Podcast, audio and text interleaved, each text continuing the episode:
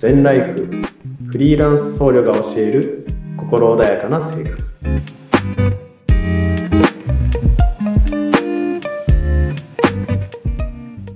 え皆さんこんにちは。全インストラクター総統集僧侶の良道です。全ライフフリーランス僧侶が教える心穏やかな生活第7回目配信していきたいと思いますのでよろしくお願いいたします。はい、えー、ということでもうあっという間の7回目の配信ですね。あのー、なんか私これまでずっと YouTube と行ってきてなんかこう結構原稿を書くことが多かったんですよね。結構まあフル原稿を書いて今日は何を話そうかと。決めてそしてこう原稿を見ながら喋るっていうことを今まで行ってきたんですけどもまあ、ちょっと今回のこのポッドキャストをこの音声配信メディアに関してはですねちょっとフリートークみたいな形でやっていこうかなと思ってあのテーマだけ決めてですね、まあ、特に原稿なしで、え、話してるんですね。なんかそっちの方が、まあ、臨場感といいますかリアリティっていうんですかね。あのー、言葉っていうものは生きているものだと思っているのでなんか決められた文字を読むとですねその時の感情であったりとかあ本当はこういうことを言いたかったのにみたいなものが結構伝わらないのかなっていうものがありまして、まあ、結構一長一短だと思うんですね。もちろん原稿を書くっていうことすごく大切だと思います。まあアウトラインを書くですとか今日何喋るみたいなものはあのー、そこを決めていくっていうのは大切だと思うんですけどもただ一軸決めていくといかんせんこう伝わらないっていうことがありまして私もこれまでいろんなところでお話をさせていただいていたんですけども最近は結構フリートークみたいな形が多いですね。はい、うん。まあ、なのでその時に頭に思い浮かんだものを喋っていく、まあ、そういうのは結構いいのかなというふうにも思ったりします。ただいかんせんですねこの今私が収録しているのは生活の中に生かす禅の知恵ということで、まあ、順番にお話ししておりますのであの一応今回はですね、えっと、ハッピーを探すというテーマでお話ししていきたいと思います。はい、でこれまでですね、えー、生活の中に生かす禅の知恵、まあ、禅ライフメソッドと呼んでおりますけれども、これはあくまでも、まあ、私が生活の中で意識しているメソッドになりますので、なんか、うん誤解してほしくないのは、なんかそういう禅の中でそういう教えがあるのか、みたいなものです。えー、捉えないでいただきたいと思います。あくまでも、あの、私が実践していると言いますか、一応禅の教えの中から抽出して、えー、こういうことを意識して生活しましょうとお伝えしているものになります。はい。で、え、1回目がですね、自分の音に気をつける。そして2回目、これが前回お話ししたながらをしないですね。まるしながらのことをしないというお話で、今回がハッピーを探すというお話ですね。ハッピー、えー、皆さん探しておりますか？まあ、日常の中でハッピーっていうものは、あの、本来結構ありふれてると思うんですけれども、ただ五感から入ってくる情報で、ハッピーかどうかっていうのはですね、自分の心の状態で結構変わってくるんですね。はい、自分の心の状態が整っていないと、同じ情報だったとしても、一方ではすごくイライラするもの。はい、一方ではなんかこう自分を攻撃してくるようなものに捉えられますけれども、心が整っている。安定していると、それがすごくいい状態として、えー、インプットされるということがあります。まあ、とはいえですね、あの世の中から流れてくる情報って基本的にネガティブな情報が多いですよね。なんかニュースを見ても、スマホを開いても、はい。あとはなんか SNS 開いても、本当はなんかハッピーな情報なはずなんですけれども、えー、自分と比較してしまって、なんかこの人はこんなにいい暮らし、はい、いい行動、いい生活をしているのに、自分はなんでこんな状態なんだろうかと。はい。ハッピーであるはずの情報があ自分をなんかこう責めてしまうような情報に見えてしまうということ結構あると思うんですね。はい。まあ、その中で私はですね、意識して、意識的に、あのー、これって幸せだよねとか、これっていいことだよねっ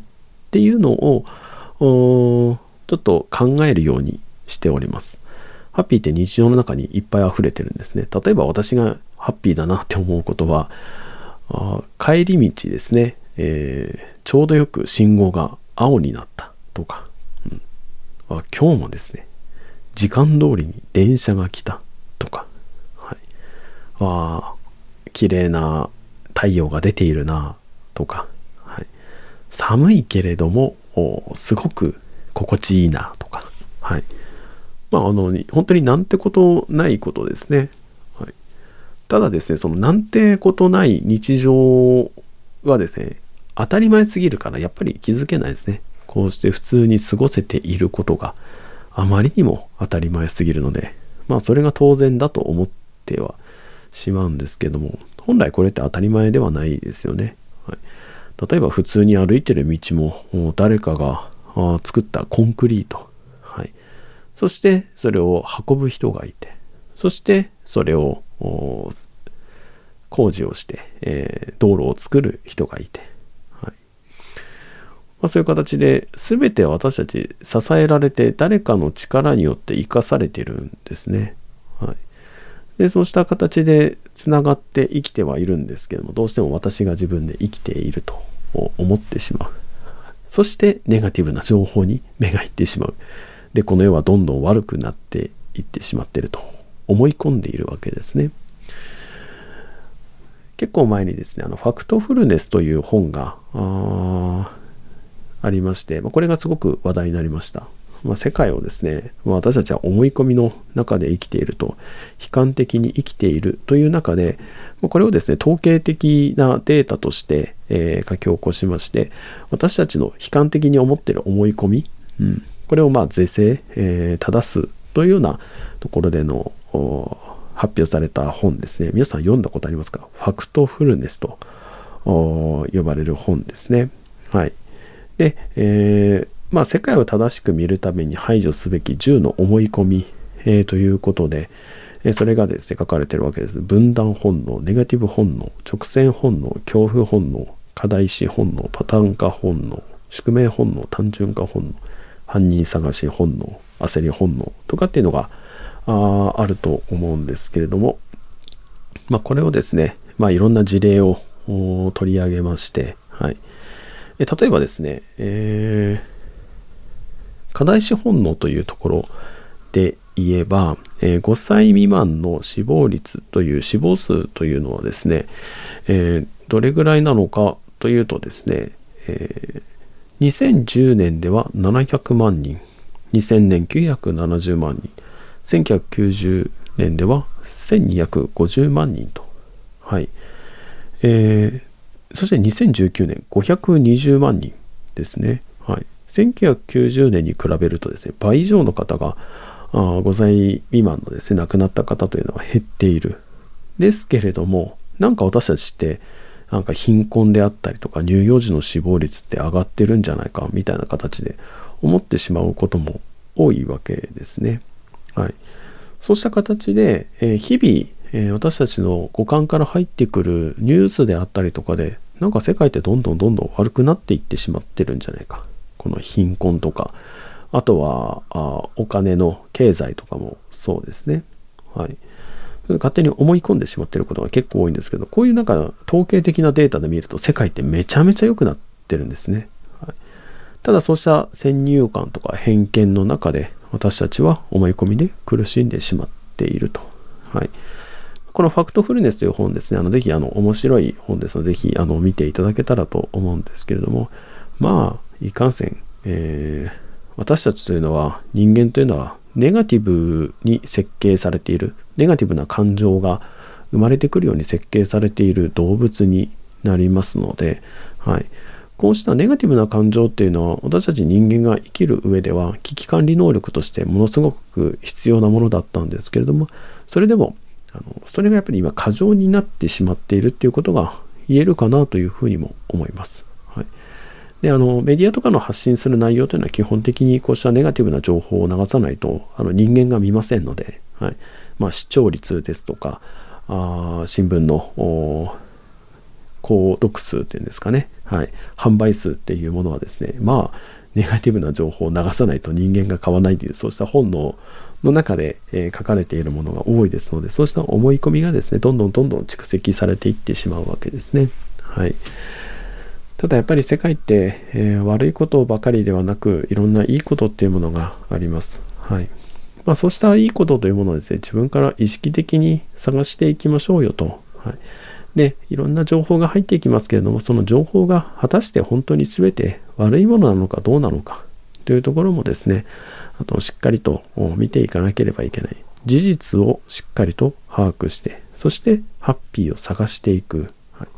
まあ、これが私の日の中で生かしている禅の知恵になるわけですね。はい。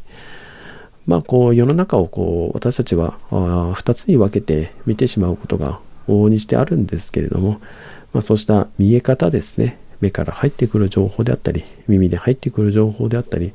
それが私たちの心にどう作用しているのか、はい、そこに気づいてそしてああこれは本当はありがたいことだったんだな。ということに対してですね感謝をしていく、